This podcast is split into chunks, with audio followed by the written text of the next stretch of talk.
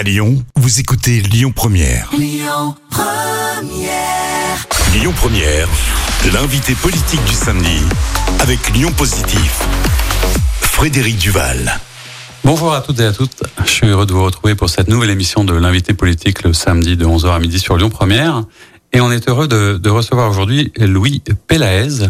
Alors, on, on, a souhaité vous inviter. Vous êtes élu euh, du 8e arrondissement, conseiller métropolitain d'opposition.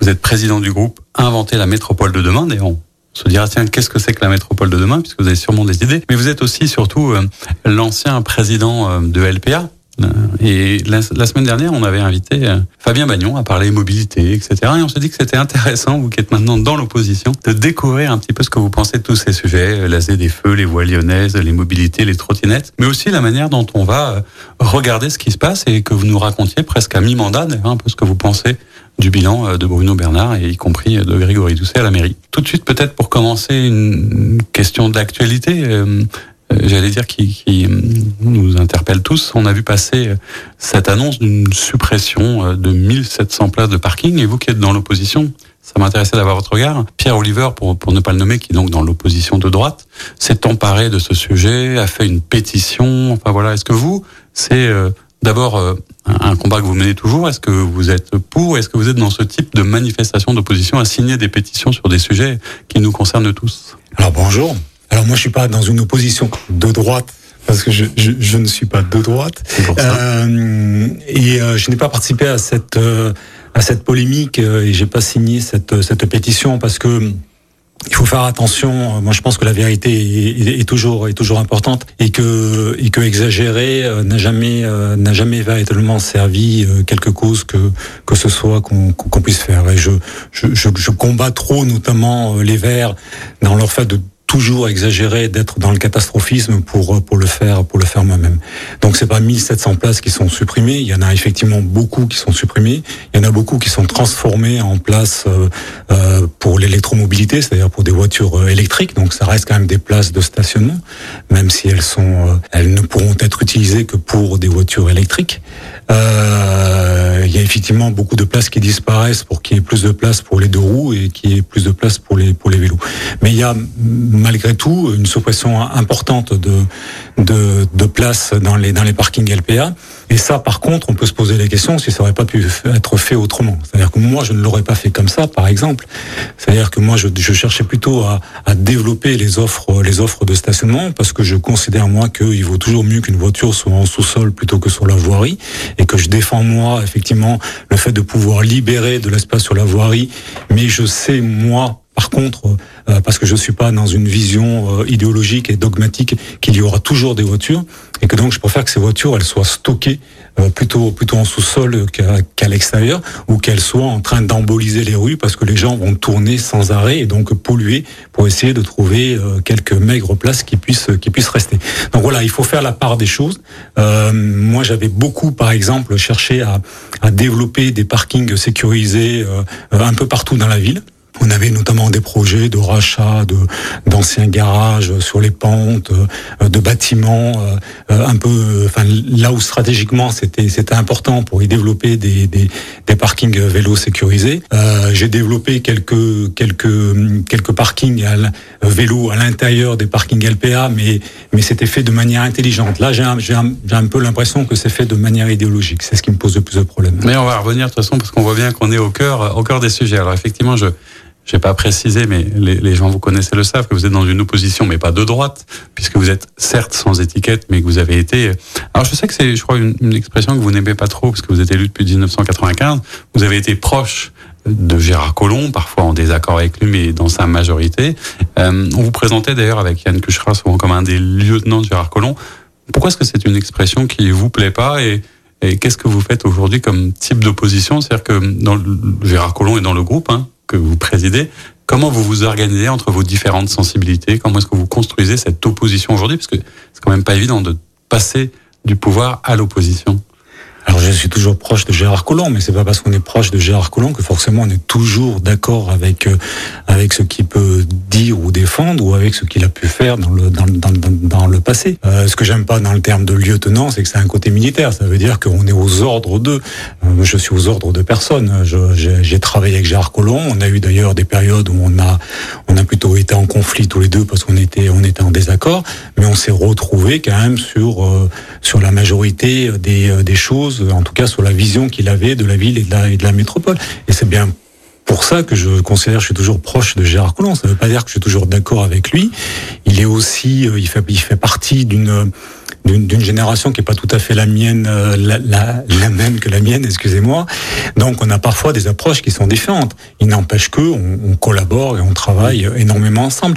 On est dans une dans une opposition avec Yann Kuchra qui se veut une opposition un peu alors entre la entre la, droite dure euh, et une gauche sectaire, on essaie de représenter quelque chose entre les deux. Parce que moi, d'abord, je, l'ai dit tout à l'heure, je ne suis pas de droite, et puis je déteste cette gauche sectaire, même si je me considère moi euh, souvent plus à gauche qu'eux, parce que j'ai pas forcément la même définition euh, de la de la gauche, ou en tout cas des valeurs qui font qui font la gauche que que. Euh, et on essaye effectivement d'avoir une position qui soit commune.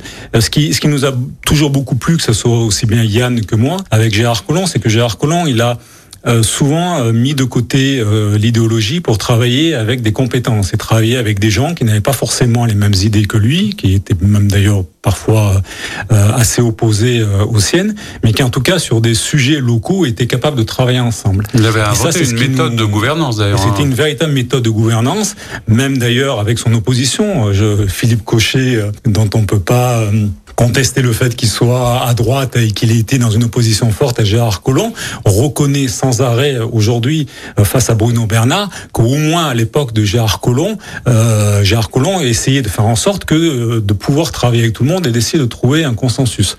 Donc euh, c'est effectivement ça aussi qui me rapproche de Gérard Collomb. Alors un, petit mot peut-être. Euh, sans qu'on on rentre dans quelque chose de personnel, mais c'est vrai que c'est un événement qui avait marqué beaucoup de Lyonnais. J'ai même vu il y a pas longtemps une, une banderole au stade de, de, de supporters pour justement s'adresser à Message Collomb qui a lui-même, à Gérard Collomb qui a lui-même annoncé qu'il était malade. Vous l'avez régulièrement au téléphone. Est-ce qu'on on sait comment il va et comment est-ce qu'il continue de, de vous suivre, de participer ou de s'intéresser aux affaires de la ville? Alors, il continue à regarder de manière très précise tout ce qui tout, tout ce qui se passe.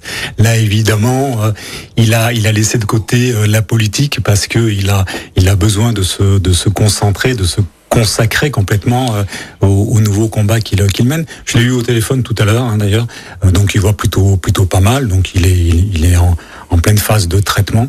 Euh, et pour l'instant, bah, ça se passe plutôt bien. Ouais, c'est pas c'est pas évident, et c'est c'est aussi un sujet qui était un, intéressant au-delà de, de, de, sa personne. C'est vrai que souvent, euh, quand on est comme ça un homme public, hein, c'est parfois difficile de préserver de conserver une part de sa vie privée. C'est lui qui avait souhaité faire l'annonce, peut-être justement pour éviter après d'être sollicité ou embêté. Ça vous avait étonné de sa part que ce soit lui qui en parle? On en a un tout petit peu discuté ensemble euh, et je pense qu'il a eu, euh, je pense qu'il a eu raison. De toute façon, euh, ça se, se saurait su puisqu'il y a toujours des gens qui n'arrivent pas à tenir leur langue, qu'il n'y a rien non plus à, à, à cacher euh, et que de toute façon, comme il savait qu'il allait être absent euh, parce qu'il voulait se consacrer complètement euh, à, à, son combat contre la maladie, eh ben, il valait mieux que, que, ça, se, que ça se sache.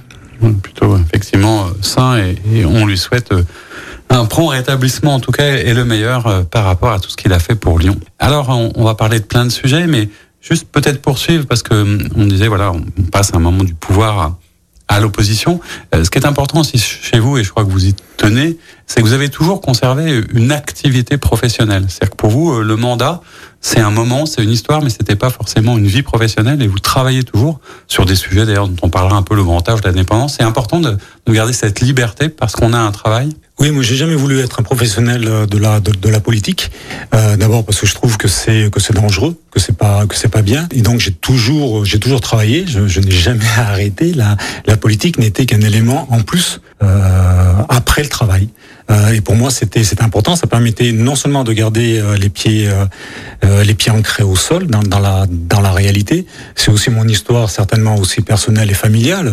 je viens d'un milieu d'immigrés espagnols compliqué. Mon père était maçon. Il est mort très jeune de, la de la maladie, donc il a fallu très vite travailler. Et donc c'est pour moi c'était c'était essentiel que que je garde que je garde le travail, que je ne sois je ne sois absolument pas dépendant, de manière aussi à pouvoir garder toute ma liberté et de pouvoir me dire j'arrête quand j'ai envie d'arrêter, soit parce que ça me convient plus, soit parce que j'en ai marre, euh, sans que je sois tenu par le fait que j'ai besoin d'avoir une indemnité pour vivre. Et bien on parlera de, de tous les sujets qu'on a commencé à évoquer sur les mobilités dans une deuxième partie de l'émission. À tout de suite. On se retrouve euh, pour la seconde, deuxième partie d'ailleurs de notre émission, l'invité politique le samedi de 11h à midi sur Lyon Première, toujours avec euh, Louis Pélaez, élu du 8e arrondissement, président du groupe Inventé Demain la Métropole, ancien président de LPA et spécialiste de ces questions de mobilité. On a commencé par ça tout à l'heure et on va évidemment poursuivre en contrepoint justement peut-être de notre invité précédent. Euh, mais au-delà, euh, parce qu'il y a encore il y a quelques jours, hein, il y avait une séance du Conseil métropolitain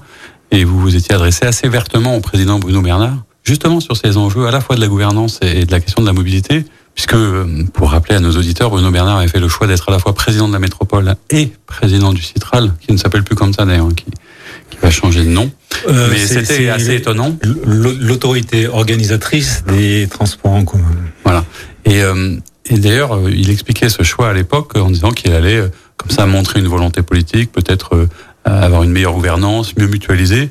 C'est visiblement pas votre sentiment et votre avis. Pourquoi est-ce que vous l'attaquez là-dessus, ce qui peut paraître anecdotique pour nos auditeurs, mais qui, pour vous, raconte quelque chose et la manière dont on conçoit les choses, en fait. Alors, je sais pas si je l'attaque vertement, mais euh, si on n'est pas capable de se dire les choses entre politiques et notamment à, à ce niveau-là, quand on est président de la métropole ou quand on est président d'un groupe d'opposition, euh, euh c'est, ça serait, ça serait quand même dramatique. Donc, il faut, il faut au moins pouvoir se dire les choses. Euh, et, moi, j'aime bien dire les choses et je préfère les dire comme ça. Et j'aurais préféré d'ailleurs le dire en séance publique que de le dire en, en huis clos, parce que la, la difficulté avec notamment cette nouvelle majorité à la métropole, c'est qu'ils ont décidé de, de, passer beaucoup de choses en commission permanente, qui est une, qui est une séance qui est en huis clos et sur lequel ben, il y a ni public ni euh, vous, la presse, et que donc euh, on est uniquement entre nous en, en, entre élus. Et euh, quand ils en profitent pour passer tout un tas de dossiers qui sont un petit peu pénibles ou difficiles pour eux ou que, pour lesquels ils ont ils ont du mal à se justifier et qu'ils les passent dans ces séances-là, moi ça me pose ça me pose problème.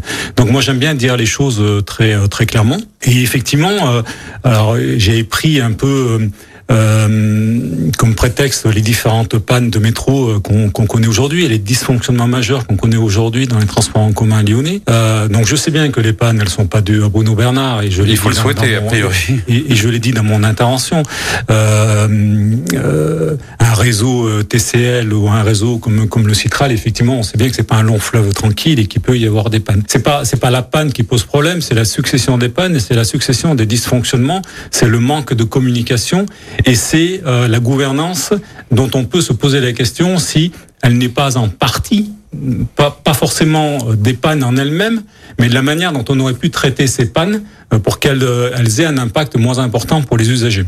Mais ça et notamment, ça veut dire, et c'est là, excusez-moi, je réponds à votre, à, à votre, question, euh, où je l'ai attaqué sur le fait qu'il a fait le choix de cumuler. Alors c'est paradoxal pour pour les Verts qui euh, normalement sont contre sont contre le cumul où il a fait le choix de cumuler à la fois euh, la présidence euh, de la métropole de Lyon et c'est pas rien. Je peux vous assurer que c'est que c'est énorme. Ça demande normalement une disponibilité absolument incroyable, et un investissement absolument incroyable. et Gérard Collomb pourrait vous en parler qu'il ne comptait pas il ne comptait pas ses heures. David de non plus pour savoir que bah, il est difficile et on lui avait dit euh, ce n'est pas raisonnable, c'est pas sérieux euh, de vouloir en plus cumuler euh, la présidence du Citral qui lui-même demande énormément de disponibilité et énormément de d'investissement. On a besoin le président du Citral, c'est pas le directeur général on le sait bien, mais c'est quelqu'un qui impulse, c'est quelqu'un qui a besoin d'avoir une connaissance fine de tout ce qui se passe à l'intérieur du Citral, qui a besoin de connaître tous les collaborateurs, qui a besoin de créer de la motivation, qui a besoin d'être un leader inspirant. Et pour être un leader inspirant, il faut être au présent. Il n'y a pas de miracle. Et il faut avoir une disponibilité complète. C'était pour ça que ça fonctionnait même si on peut critiquer tout un tas de choses de ce qui a été fait auparavant par les autres présidents. Mais ce qui faisait la force de Bernard Rivalta, ce qui faisait la force même de Fouza Bouzada, même si euh, euh, c'est pas forcément quelqu'un aujourd'hui avec qui euh, j'aurais envie de travailler, mais il n'empêche, il faut reconnaître que effectivement ils ont, euh, ils avaient une disponibilité complète et que c'est pour ça aussi ils avaient une connaissance fine et que les choses se passaient plutôt bien. Et effectivement, c'est ce que je lui reproche. Alors il nous avait dit, mais c'est parce que ça me permettra d'avoir une meilleure efficacité. Bah, bah, bonjour l'efficacité, parce qu'on voit bien que non seulement il y a ces dysfonctionnements majeurs, il y a ces difficultés de, de, de, de, de relations. Il a, il a un vrai problème relationnel, Bruno Bernard, dans, dans le travail au quotidien que ça avec derrière. Keolis, quel que soit Keolis. Moi, je défends pas, je défends pas forcément Keolis, mais il y a besoin de pouvoir travailler en bonne intelligence. Et ça, je crois qu'il ne s'est pas créé les conditions pour cela. Ce qui est, ce qui est intéressant, je voulais pas du tout vous interrompre, je voulais préciser en, en plus que euh, ça tombait d'autant plus mal entre guillemets qu'il avait fait euh, la veille le dimanche une tribune dans le journal du dimanche expliquant combien il fallait s'emparer de ces sujets, etc. Donc il y avait comme un contraste. Et puis moi, ce que j'entends derrière, avant qu'on rentre dans, dans, dans, le concret de, de, de, de, de ce qui se passe aujourd'hui sur les mobilités, mais c'est vrai aussi que moi j'entends un demi-mot, mais plus qu'à demi-mot, le fait que peut-être il y a une conception quelque part aussi de, de l'engagement et de la politique. Euh, c'est qu'à un moment, ils ont beaucoup été critiqués pour leur amateurisme, entre guillemets. Là, au bout de trois ans, on peut plus dire que c'est forcément ça, mais ça veut dire que c'est quand même une manière de travailler, de s'investir. On sait quelque part que les élus, effectivement, sont parfois moins disponibles ou pas autant qu'eux. Qu'est-ce que vous en pensez ça? Est-ce que c'est aussi un, un reproche qui peut être fait à la manière de s'investir ou de considérer le mandat Alors sur un certain nombre de dossiers, moi je continue à parler d'amateurisme effectivement, je trouve que c'est aussi bien ça pouvait être euh, excusable entre guillemets les premiers mois. Euh, au bout de deux ans et demi, euh, je trouve qu'il y a plus d'excuses. Euh, et lorsqu'on gère un certain nombre de dossiers de la manière dont ils sont gérés, on peut effectivement se poser la question toujours de l'amateurisme. Et ça, ça me pose ça me pose problème. Et puis la compétence, ça s'acquiert.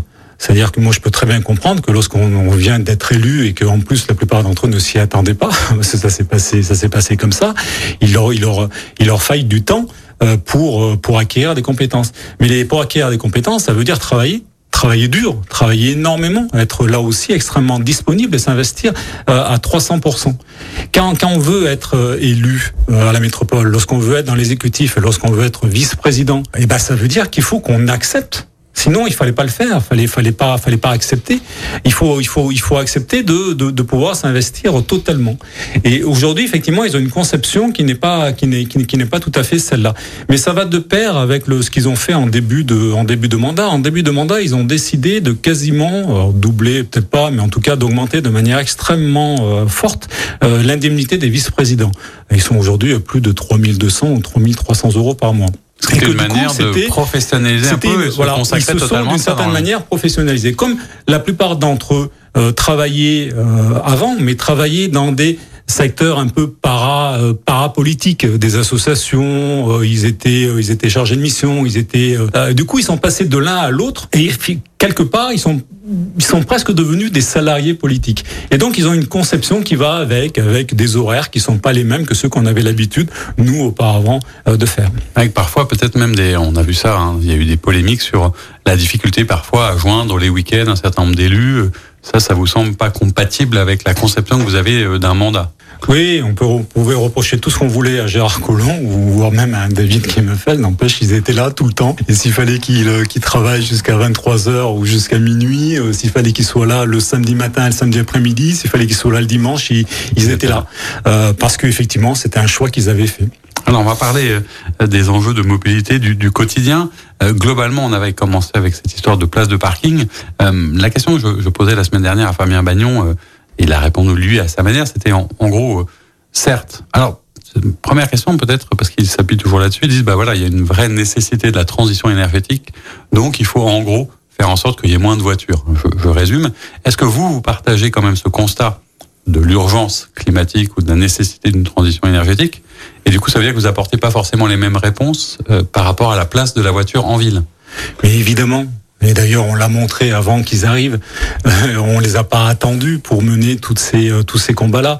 Et si effectivement, euh, parce que l'évolution est comme ça, il faut changer de braquet, on avait très bien compris qu'il fallait effectivement que nous aussi on change de braquet. Mais on les a pas on les a pas attendus. Moi, j'ai toujours défendu et si vous reprenez tout ce que j'ai pu dire quand j'étais président à Lyon Parc Auto, qu'il fallait diminuer la part modale de, de l'automobile et de la voiture. Évidemment qu'il faut le faire. Évidemment, évidemment qu'il faut lutter contre la pollution, évidemment qu'il faut améliorer la qualité de l'air, évidemment qu'il faut améliorer encore euh, les, les, mobilités douces et notamment le vélo. Et là aussi, on les a pas attendus.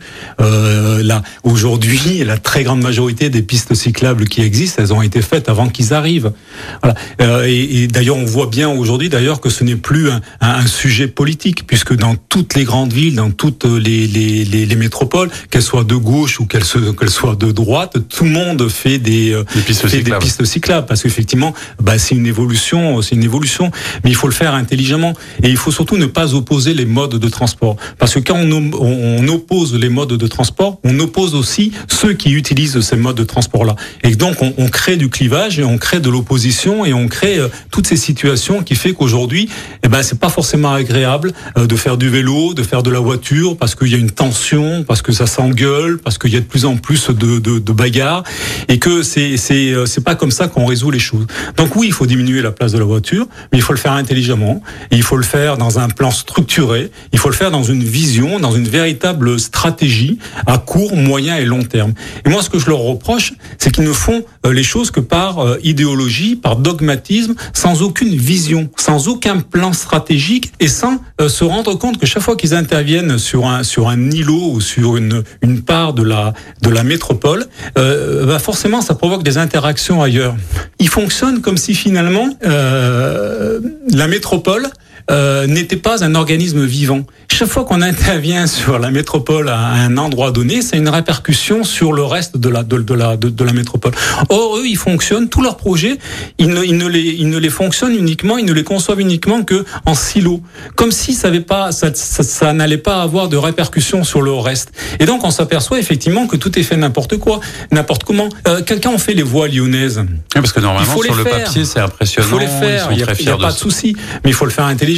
Il faut faire des études, il faut faire des études d'impact, il faut faire des études de report modal. Si, effectivement on enlève une voie de circulation à, tel endroit, qu'est-ce que ça va provoquer Et comment on fait en sorte que les impacts soient les moins, euh, perturbants possibles? Parce que si on fait ça pour qu'il y ait euh, une meilleure euh, euh, des mobilités douces et qu'en même temps on crée de l'embolie, qu'on crée des bouchons et que donc on crée encore plus de pollution et que donc ce n'est agréable ni pour les gens qui font du vélo, ni pour les gens qui marchent, ni pour les gens qui sont dans les voitures, dans les bouchons, ça ne sert à rien.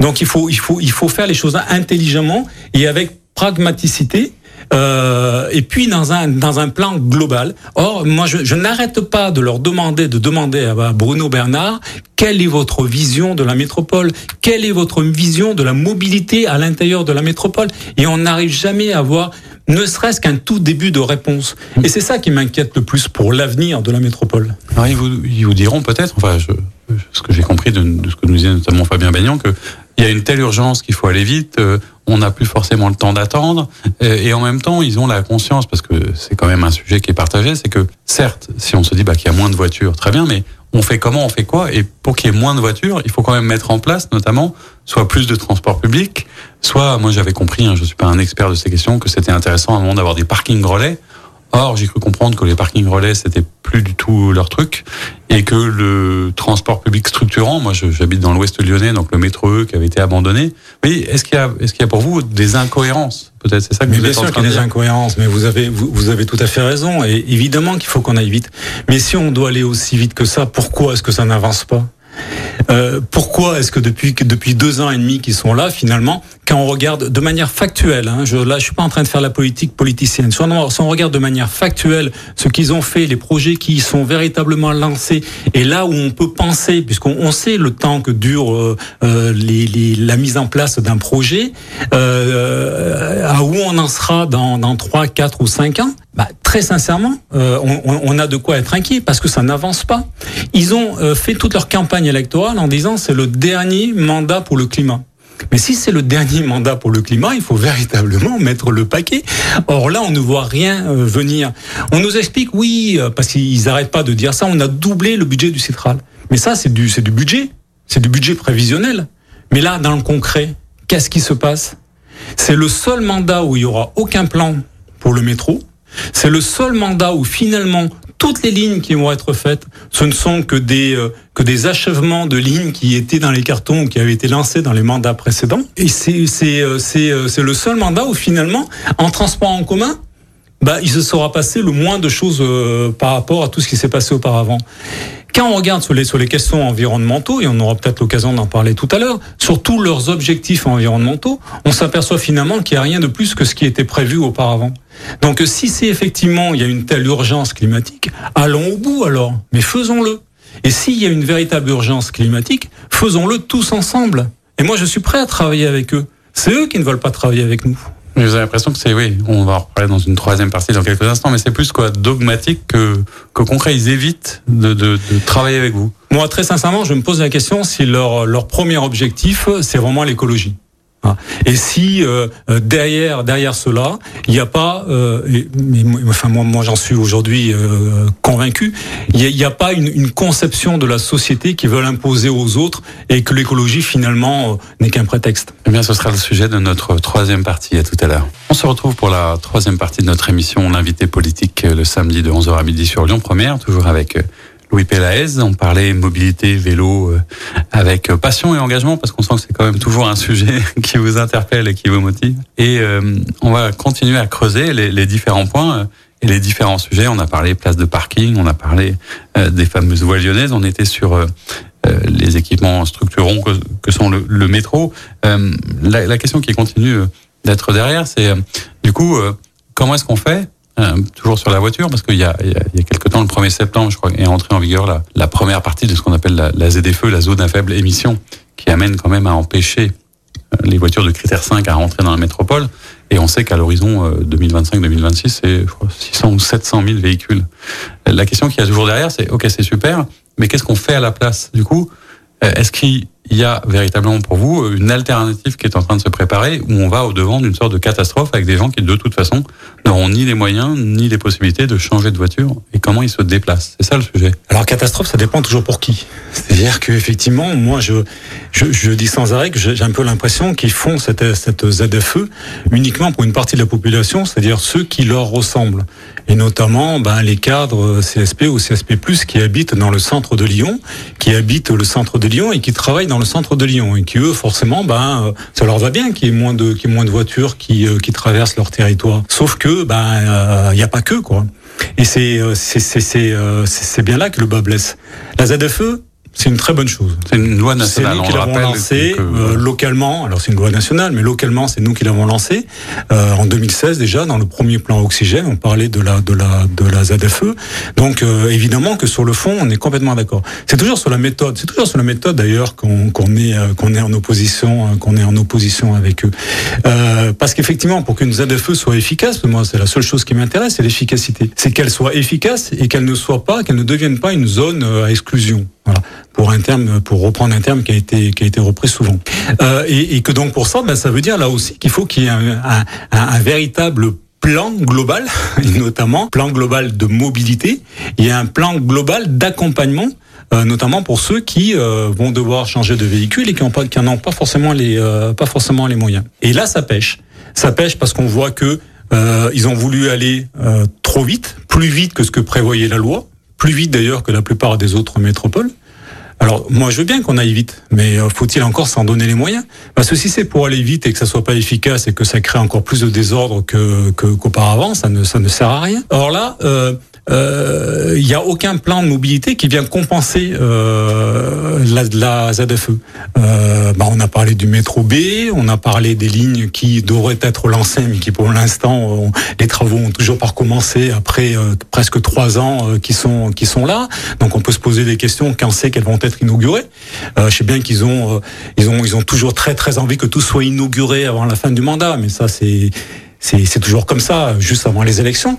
Mais là, au rythme où ils vont, j'ai bien peur que ça ne que, que, que, que ça ne soit pas le cas et et malheureusement, ça va être dramatique pour pour la population. Parce que euh, il y a un constat, que ça nous plaise ou que ça nous plaise pas, c'est aujourd'hui c'est un constat. Il y a de plus en plus de gens qui sont obligés d'aller se loger de plus en plus loin et même sortir de la métropole, de plus en plus. Il y a 17 000 personnes par an qui quittent la métropole pour aller vivre à l'extérieur de la métropole, mais dont 80% d'entre eux continuent à travailler à l'intérieur de la métropole. Et donc, c'est des gens, parce qu'ils n'ont pas d'autres moyens, de toute façon, vont utiliser, euh, vont utiliser la voiture. Et d'ailleurs, dans ces personnes-là qui s'en vont, on a beaucoup de gens qui ont voté euh, pour les écologistes et qui, en même temps, après le Covid, ont tous voulu avoir leur petit pavillon à la campagne et qui finalement se retrouvent à, à, à, à polluer, alors que pourtant ils ont voté pour ceux qui justement euh, voulaient, voulaient combattre cela. Donc, vous voyez, les choses sont jamais aussi simples que ça. Alors, euh, pour réussir une ZFE, ben, effectivement, il faut qu'il y ait des, des grandes lignes euh, fortes. Euh, et aujourd'hui, ben, on voit avec le métro E que c'est pas fait. On voit qu'avec un certain nombre de lignes, elles vont pas être réalisées, elles ne vont pas être réalisées avant avant plusieurs années. il faut aussi qu'il y ait un RER à la lyonnaise. Alors je dis pas que tout est de la faute des. Euh, c'est quoi d'ailleurs ce On entend souvent. C'était quoi ce projet de RER à la Lyonnaise? Bah c'est un système de de trains euh, de trains régionaux qui permettent effectivement de pouvoir se déplacer depuis l'extérieur, euh, euh depuis la périphérie de la métropole et puis la grande périphérie de la métropole euh, avec un avec une, une, une, une forme euh, en araignée qui fasse que euh, euh, plein de trains arrivent, arrivent sur la métropole et donc on peut ne pas utiliser sa voiture. Donc ça c'est la compétence de la région, mais c'est aussi la compétence quelque part un peu de la de la métropole parce qu'il faut qu'il y ait un accompagnement des deux. Et moi, ce que je dire que la métropole et la région, c'est pas le grand bonheur en plus. Non, alors loin de moi, je suis absolument pas un ami de Laurent Wauquiez et je suis même plutôt un de ses un de ses combattants. Euh, pour autant, ce que je ne supporte pas, c'est à chaque fois renvoyer la balle sur les autres et la faute sur les autres. Euh, on, on, a toujours eu, euh, même pendant pendant les mandats où, où, on était aux manettes, euh, des gouvernements qui n'étaient pas de notre majorité ou qui n'étaient pas de notre de notre euh, point de vue politique. Et on a eu à la région des gens qui n'étaient pas forcément d'accord avec nous. Et eh ben l'intérêt général, parce que c'est l'intérêt général qui doit toujours primer, fait qu'on doit quand même être capable de se mettre autour de la table et de travailler. Et s'ils étaient intelligents d'ailleurs, que ce soit Laurent Wauquiez ou que ce soit Bruno Bernard, s'ils étaient vraiment intelligents tous les deux, ils comprendraient qu'ils ont tout intérêt tous les deux à ce que effectivement ça se fasse. Après, à chacun d'être le meilleur dans cette communication pour dire c'est grâce à moi ou l'autre pour dire non non non non c'est grâce à moi. Mais ils ont tout intérêt tous les deux à ce que ça se fasse et que ça fonctionne bien. Bon.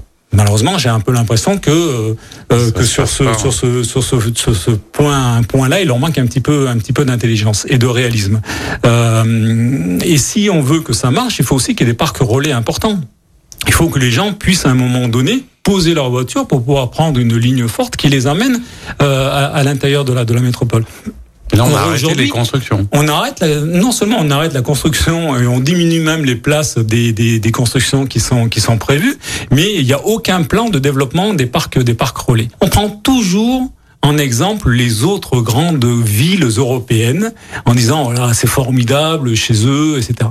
Mais lorsqu'on regarde ils ont tous euh, un plan global de circulation avec tous un, ce que j'appelle un ring. Hein. On s'est beaucoup moqué de nous, on nous a beaucoup attaqué sur ce fameux bouclage du, euh, du, euh, du périphérique. Mais toutes les grandes villes ont un ring, ont de, de très très grandes lignes, lignes fortes, ont ce qu'on ce qu'on ce qu'on peut appeler un, un, RER euh, local, avec des très gros des très gros parkings relais à chaque entrée. Et c'est comme ça que ça fonctionne. Donc si on ne fait pas ça, effectivement, la ZFE, euh, la ZFE va être euh, une véritable zone à exclusion parce que les gens les plus euh, qui ont les revenus les plus bas, qui sont partis vivre le plus le plus loin, euh, ben ils vont faire comment? Alors sur ces questions en lien avec les parkings relais, etc. Il y a, on parlait des métros. on sait que ce sont des investissements très importants, etc. Même si le, le, le budget du site a doublé. Il y a aussi un sujet qui, qui peut-être raconte cette histoire ou cette vision des choses euh, ça a l'air un peu technique comme ça, mais pour l'instant, c'est un seul opérateur qui s'occupe de l'ensemble euh, des, transports lyonnais. Là, la, métropole a souhaité, dans, le prochain appel d'offres, allotir, c'est couper en plusieurs lots les gens qui vont s'occuper du métro, d'autres du tramway, d'autres des bus, etc. Enfin, je simplifie à l'extrême, mais est-ce que vous, vous pensez que euh, c'est intéressant cette mise en concurrence et qu'est-ce qu'elle peut apporter? Parce qu'on entend visiblement de la part de, de l'exécutif que ça permettra une meilleure concurrence, d'avoir des prix moins chers, d'optimiser les budgets. Est-ce que vous, vous pensez ça? Alors moi, je suis contre rien. À partir du moment où on me démontre que euh, telle solution est meilleure et plus efficace que telle autre. Et pour ça, ben, il faut qu'il y ait un minimum d'études qui soient faites, euh, d'études d'impact, de modélisation, euh, pour qu'on puisse effectivement prendre la bonne décision. Donc, si c'est fait comme ça, moi, je suis prêt à choisir la meilleure solution à partir du moment où on m'aura démontré que ça sera la plus efficace et la, et la mieux. Euh, si on le fait uniquement d'un point de vue idéologique ou pour casser ce qui se faisait auparavant, euh, bah, effectivement, c'est pas comme ça que ça peut que ça peut fonctionner. Donc moi, sur le principe, j'étais pas forcément contre l'allotissement, puisque c'est de ça dont on est en train de parler. Et j'avais à l'époque moi beaucoup discuté à la fois avec Keolis ou à la fois avec Transdev, qui est l'autre grand concurrent de de, Keolis. Euh, mais ça pose un certain nombre de questions et on le voit bien notamment après euh, les différentes pannes qu'il y a eu euh, qu'il y a eu dans le métro. On a on a un réseau qui est de plus en plus dense, sur lesquels les flux sont de plus en plus importants. Et d'ailleurs, ça pose la question de la capacité à absorber ces flux. C'est une autre question d'ailleurs dont on n'a pas parlé pour les transports en commun. Euh, que dès qu'il y a un couac, eh ben euh, ça ça paralyse l'ensemble l'ensemble du système. Et là aujourd'hui, on a un seul euh, une seule entreprise qui organise l'ensemble et qui donc peut, lorsqu'il y a une grosse panne de métro, pouvoir faire en sorte qu'il y ait plus de trams, qu'il y ait plus de bus, les modifier, les changer leur leur destination, leur parcours, etc. C'est relativement entre guillemets relativement facile. On peut se poser la question si ça sera toujours aussi facile lorsqu'ils seront plusieurs euh, à intervenir sur ces sur ces dossiers-là. Qui plus est, qui seront concurrents et qui plus est que ben ils vont perdre de l'argent parce que forcément ben lorsqu'on découpe un, un gâteau en, en, plusieurs morceaux, ben et ben la part est moins importante. Donc effectivement toutes ces questions-là se posent. Moi sur le principe euh, pourquoi pas euh, si c'est fait de manière intelligente là encore et qu'il y a des études qui, qui démontrent que c'est euh, que c'est plus efficace. Deux petits sujets qui n'étaient pas de détail mais sur lesquels il m'intéressait d'avoir votre avis. Un euh, qui concernait euh, ce qui a beaucoup agité au début euh, les questions de la mobilité autour de, de, de ce fameux téléphérique hein, qui était programmé à un certain endroit dans l'Ouest lyonnais, qui finalement n'a pas vu le jour parce que l'acceptation sociale notamment était totalement euh, improbable. Euh, comment vous avez regardé cette tentative? Moi, j'avais posé la question à, à Fabien Bagnon en lui disant est-ce que c'était vraiment un sujet ou est-ce que c'était pour amuser la galerie? Vous, de l'extérieur, est-ce que vous pensez que c'était une idée regardable? Quand on parle de nouvelle mobilité Après tout, est-ce que c'est possible, intéressant? Est-ce que c'était pas le bon endroit? Comment vous avez regardé ce sujet? Enfin maintenant qu'il est, abandonné. C'était un sujet qui était intéressant. La preuve, c'est qu'on l'avait étudié avant. Mais c'est parce qu'on l'avait étudié avant et qu'il y avait déjà un certain nombre d'études qui avaient été faites qu'on savait que ça pouvait pas fonctionner. Que ça pouvait pas fonctionner effectivement d'un point de vue d'acceptabilité, parce que ben, on passe sur énormément de secteurs résidentiels, de maisons, euh, etc. Et puis parce qu'on savait que techniquement, ça posait un problème et qu'en plus, c'était une solution qui, en termes de flux, euh, n'était pas n'était pas satisfaisant. Donc on avait déjà les réponses. Donc effectivement on s'est posé les mêmes questions que vous. À quoi ils jouent? Est-ce que là, véritablement, c'est encore de l'amateurisme? Ou est-ce que c'est pour montrer qu'eux, ils font différemment euh, de ce que nous, on avait pu faire? Euh, Ou est-ce que c'était pour amuser la galerie? Voilà, je pense qu'il y a un petit peu des trois. Et au final, on a perdu sans doute un peu Et on a perdu un temps fou. C'est pour ça que lorsqu'on, pour revenir à ce qu'on disait tout à l'heure sur l'urgence euh, climatique et sur le fait qu'il faille aller très vite, là aussi, c'est paradoxal. On a perdu un temps fou et pendant tout ce temps-là, on n'a pas avancé sur les autres dossiers. Et je pense notamment au métro B. On nous explique aujourd'hui que ça prendrait beaucoup trop de temps que de faire le métro B. Ah ben ça c'est sûr. Si on attend encore des années et des années, plus on attend et plus ça va être ça va être long. Et là on a perdu deux ans et demi. C'est-à-dire que euh, tout était prêt. Le métro B, tout était prêt. Il, il, il, ne, il ne, restait plus quasiment qu'à commander, euh, qu'à réserver le tunnelier pour pouvoir pour pouvoir commencer. Et là, on s'aperçoit de quoi? Qu'au bout de deux ans et demi, ben on sait toujours pas ce qui va être fait. On nous parle d'un tram express pourquoi pas là aussi? Moi, je, suis fermé à rien. Je suis absolument fermé à rien. Mais on s'aperçoit euh, qu'il y a que c'est encore un, un, sujet qui pose énormément de questions parce que je pense qu'il n'a pas été mené correctement. C'est-à-dire qu'on balance ça sans qu'il y ait véritablement euh, euh, toutes des études qui, qui, qui aient été faites, comme pour dire on veut arrêter le métro B parce que c'était fait par les prédécesseurs. Donc nous, il faut absolument qu'on montre qu'on est différent. et ils nous proposent quelque chose dont qui est pas abouti. Et on, on va s'apercevoir, je le crains très rapidement que non seulement il va mettre aussi longtemps quasiment à être fait que le métro, qui va coûter guère moins cher que le métro pour une efficacité qui va être quand même euh, moindre, beaucoup beaucoup moindre.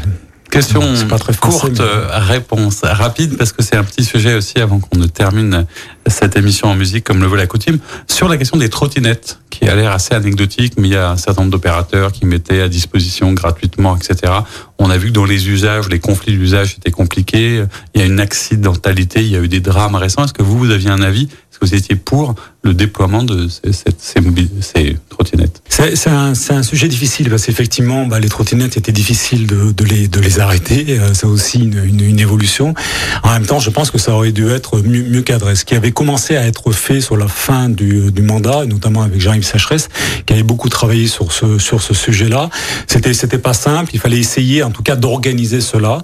Euh, et on a plutôt fait le choix de se dire non, il faut il faut laisser faire, ça va se développer de manière importante et ça va finir par euh, s'auto-organiser tout seul. Bon, on s'aperçoit que c'est pas c'est pas si simple que ça. D'ailleurs, ils en reviennent aujourd'hui puisqu'ils fixent même de nouvelles règles, de nouvelles règles. Donc là aussi, je ferai pas la polémique parce que c'est un sujet qui est très compliqué, mais c'est un sujet qui mériterait effectivement euh, qu'il soit mieux encadré, euh, qu'il y ait des espaces euh, euh, consacré euh, au stationnement des, des trottinettes. Donc c'est compliqué, mais il faut trouver des solutions. Il peut y avoir des solutions techniques. Vous voyez, par exemple, quand moi j'avais euh, créé le, le, lab LPA, c'était aussi pour travailler sur ces sur ces sur ces questions-là. et aujourd'hui, on n'a plus tous ces tous ces tous ces éléments-là pour pouvoir trouver des solutions et notamment des solutions techniques à ces questions. On voit que les sujets ne manquent pas. On aura peut-être d'autres occasions de vous inviter. On se quitte en musique. Vous avez choisi Dépêche Mode. Déjà? I just can't get enough. Et oui, c'est pour ça que je vous avais dit, ça passe très vite. On se quitte en musique. Merci beaucoup d'avoir été avec nous. Et je vous dis à très bientôt pour une nouvelle émission. Merci à vous. C'était l'invité politique du samedi sur Lyon Première, en partenariat avec Immédia Positif, le web média qui rend visible l'essentiel. Retrouvez tous les invités politiques en podcast sur lyonpremière.fr et sur immédiapositif.fr. Écoutez votre radio Lyon Première en direct sur l'application Lyon Première, lyonpremière.fr et bien sûr à Lyon sur 90.2 FM et en DAB+. Lyon Première